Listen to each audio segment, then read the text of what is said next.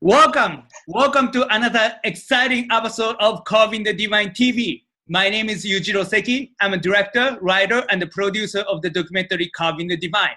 Carving the Divine is about the Buddhist sculptors of Japan, and I'm ready to present it for the first time in the world.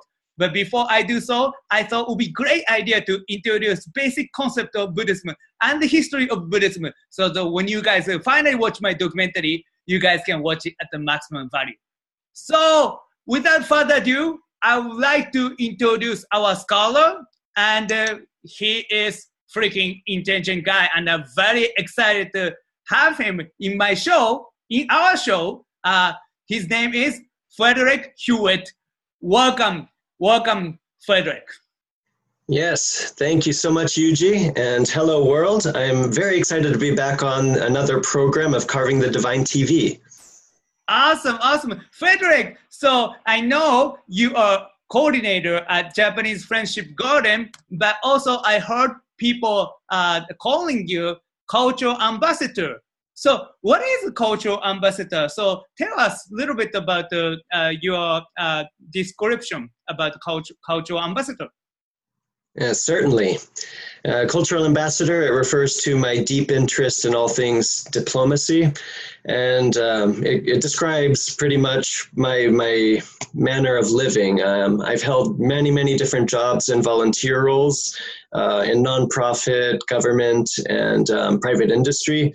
But all of them, they're, they're focused on one way or another uh, the exchange of cultures. Um, and um, that includes the embassy in Tokyo.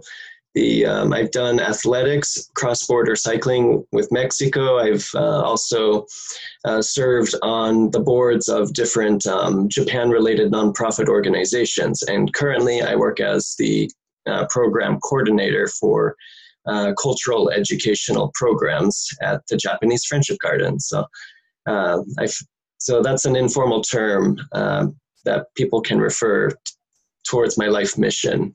And I'm very honored to be a guest again on your program tonight and discuss Buddhism. Awesome, awesome. I love that. I would love to have, you know, hear what a cultural ambassador has to say today.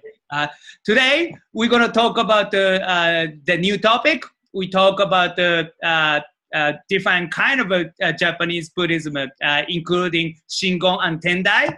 So uh, I think it's uh, about the time uh, this uh, Buddhism uh, was kind of, you know, it was small Buddhism, but, you know, uh, people talk about it all the time, but I don't know anything about it. So I want you to explain this Buddhism. the name is Shugendo. So what is Shugendo? So we don't know anything about it, and why is it important? Yes, um, I'm happy to answer that, Yuji. Uh, shugendo, that um, it's loosely translates to the way of arduous practice. And it's a unique strain of Buddhism that's an offshoot of, um, of well, it's basically an amalgamation of many kinds of uh, religious uh, thinking. Uh, the roots go back before Tendai and Shingon, uh, back to the period of the six schools of Nanto. Um, they, they they take Buddhist faith, they combine that with Taoism, with shamanism, and animism. Um, it, it, they base themselves later off of uh, Tendai and Shingon temples, but they're pretty much a free thinking kind of people. Um, the practitioners are called Shugenja, so people that practice Shugen. Um, Another term is also yamabushi, which are the people who lie in the mountains. And that refers to one of the main uh, features of their practice, which is extended periods of dwelling in the mountains. Uh, the, per- uh, the purpose being to uh, distance themselves from worldly affairs of uh, modern civilization. And uh, their practice, they would spend um, every day hiking dozens and dozens of kilometers.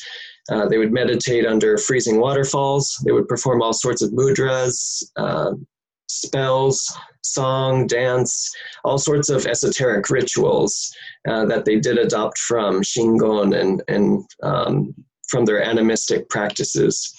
So, um, they they rejected um, adhering to a, a, structured religious organization, uh, such as most of the main schools of Buddhism during that time period. So they they live as small groups. Uh, their their clothes they, they wear baggy pants with tunics. They they tend to grow long beards. Uh, they have their walking cane. At least that's the the common image that's conjured up by popular imagination. And uh, they they they find enlightenment by drawing upon the energy of nature. So they, they spend months and months in the mountains um, seeking enlightenment, and they still draw a lot of fascination by Japanese and foreigners to this day. Wow.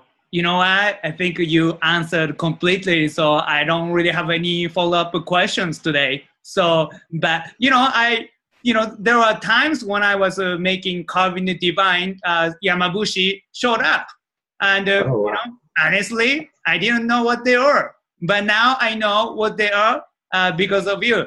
Thank you, Frederick. Thank you. Thank you, Yuji. I'm, uh, I'm excited to um, talk more next time. Awesome, awesome. So if you guys think this information is useful, make sure to follow me on Twitters and Instagram and like me on my Facebook. And of course, uh, subscribe this YouTube channel because that's how we do it in the 21st century. So thank you, Frederick, again. Thank you, Yuji. Talk to you next time. See you next time.